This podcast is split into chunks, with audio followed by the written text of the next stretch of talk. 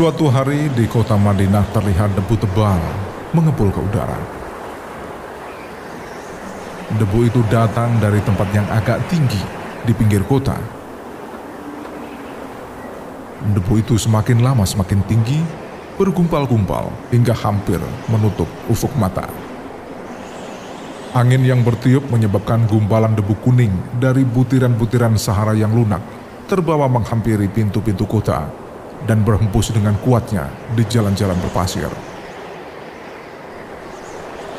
Orang banyak menyangkanya ada angin ribut yang menyapu dan menerbangkan pasir. Tapi kemudian dari balik tirai debu itu, segera mereka dengar suara hiruk pikuk yang memberitahu tibanya suatu iringan khalifah besar yang berbaris memanjang.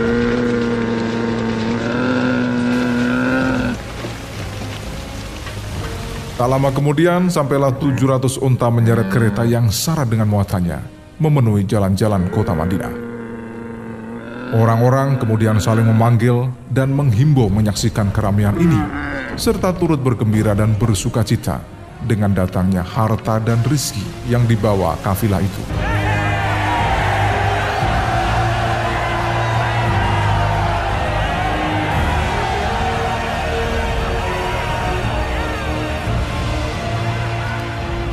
Umul Mukminin Aisyah radhiyallahu anhu ketika mendengar suara hiruk pikuk itu bertanya, "Apakah yang telah terjadi di kota Madinah?" Lalu mendapat jawaban bahwa kafilah Abdurrahman bin Auf datang dari Syam membawa barang-barang dagangannya. Kata Umul Mukminin lagi, "Kafilah yang telah menyebabkan semua kesibukan ini?" Benar ya Umul Mukminin, karena ada 700 kereta dan onta. Umul Mukminin kemudian menggeleng-gelengkan kepalanya sambil melayangkan pandangannya jauh menembus cakrawala, seolah mengingat kejadian yang pernah dilihat atau ucapan yang pernah didengarnya. Kemudian beliau berkata, "Ingat, aku pernah mendengar Rasulullah Shallallahu Alaihi Wasallam bersabda, kulihat Abdurrahman bin Auf masuk surga dengan perlahan-lahan." Sebelum tali temali perniagaan Abdurrahman bin Auf dilepaskan, ia menuju ke rumah Aisyah dan berkata, Anda telah mengingatkanku suatu hadis yang tak pernah kulupakan. Dengan ini, aku mengharap dengan sangat agar Anda menjadi saksi bahwa kafilah ini dengan semua muatannya berikut kendaraan dan perlengkapannya kupersembahkan di jalan Allah Azza wa Jalla.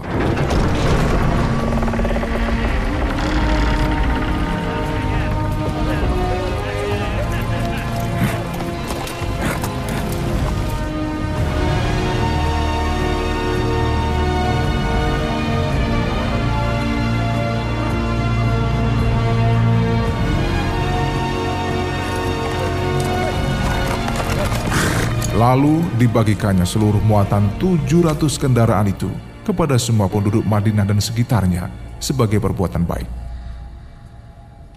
Peristiwa itu hanya salah satu gambaran tentang kehidupan Abdurrahman bin Auf. Dia orang yang kaya raya, hartanya melimpah ruah, tapi sangat bijaksana dan sudi kehilangan sebagian keuntungan dunianya demi agamanya dan tidak suka harta benda kekayaannya meninggalkannya dari kafilah iman dan pahala surga.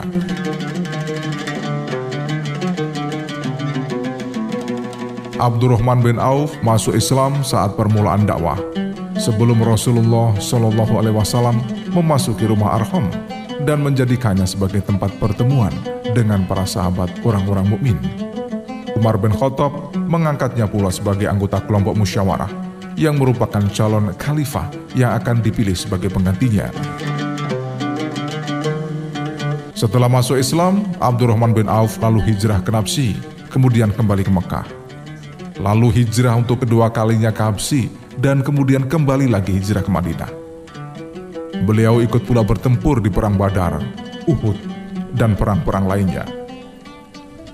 Abdurrahman bin Auf dikenal sebagai saudagar kaya, tapi bukan berarti rakus dan loba. Bukan pula suka menumpuk harta atau hidup mewah dan ria. Beliau justru berpendapat berdagang adalah suatu amal dan tugas kewajiban yang keberhasilannya akan menambah dekatnya jiwanya kepada Allah dan berkorban di jalannya.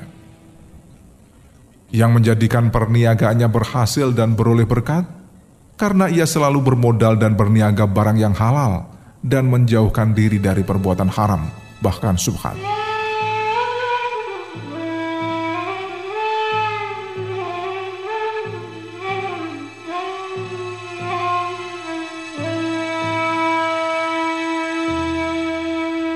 Suatu hari, ia menjual tanah seharga 40 ribu dinar. Kemudian uang itu dibagikan semua untuk keluarganya dari Bani Syuhrah, untuk para istri Nabi, dan untuk kaum fakir miskin. Pada saat lainnya, diserahkannya 500 ekor kuda untuk perlengkapan bala tentara Islam. Ibnu Auf adalah seorang pemimpin yang mengendalikan hartanya, bukan seorang budak yang dikendalikan oleh hartanya. Ia tidak mau celaka dengan mengumpulkan harta dan tidak pula dengan menyimpannya.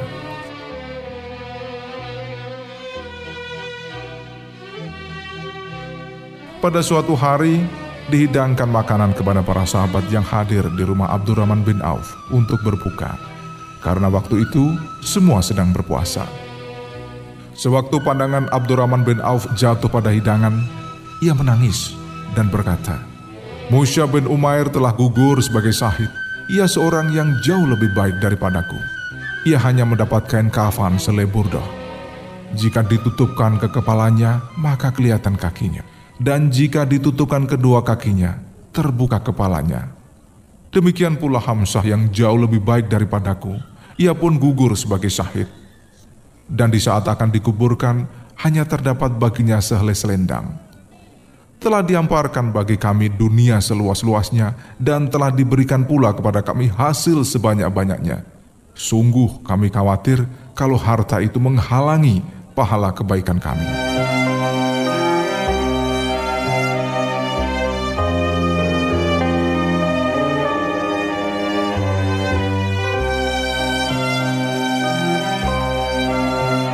Begitulah Abdurrahman bin Auf. Kekayaannya yang melimpah ruah sedikit pun tidak membangkitkan kesombongan dan takabur dalam dirinya. Sampai-sampai para sahabat mengatakan, seandainya orang yang belum pernah mengenalnya kebetulan melihatnya sedang duduk-duduk bersama pelayan-pelayannya, niscaya tidak akan sanggup membedakan antara Abdurrahman bin Auf dengan para pelayannya. Tapi bila orang telah mengenal satu sisi saja dari perjuangan Ibnu Auf dan jasa-jasanya, Misalnya tahu 20 bekas luka di perang Uhud dan bahwa salah satu dari bekas luka itu meninggalkan cacat pincang yang tidak sembuh pada salah satu kakinya. Seperti giginya yang rontok di perang Uhud yang menyebabkan bicaranya menjadi cadel.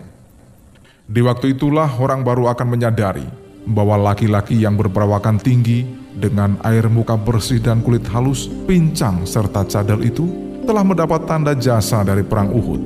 Dan itulah Abdurrahman bin Auf.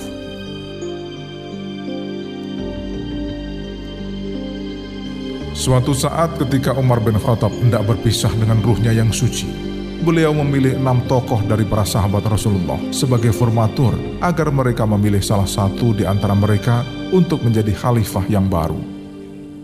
Jari-jari tangan Umar menunjuk dan mengisyaratkan Ibnu Auf. Bahkan sebagian sahabat telah menegaskan bahwa dialah orang yang lebih berhak dengan khalifah di antara yang enam itu. Tapi Abdurrahman bin Auf berkata, Demi Allah, daripada aku menerima jabatan itu, lebih baik ambil pisau lain, taruh di leherku, kemudian kalian tusukkan sampai tembus ke sebelah. Sikap zuhudnya terhadap jabatan dan pangkat dengan cepat telah menempatkan dirinya sebagai hakim di antara lima tokoh terkemuka. Mereka menerima dengan senang hati agar Abdurrahman bin Auf menetapkan pilihan khalifah di antara mereka berlima. Lalu oleh Ibnu Auf dipilihlah Utsman bin Affan untuk jabatan khalifah dan para sahabat yang lain setuju.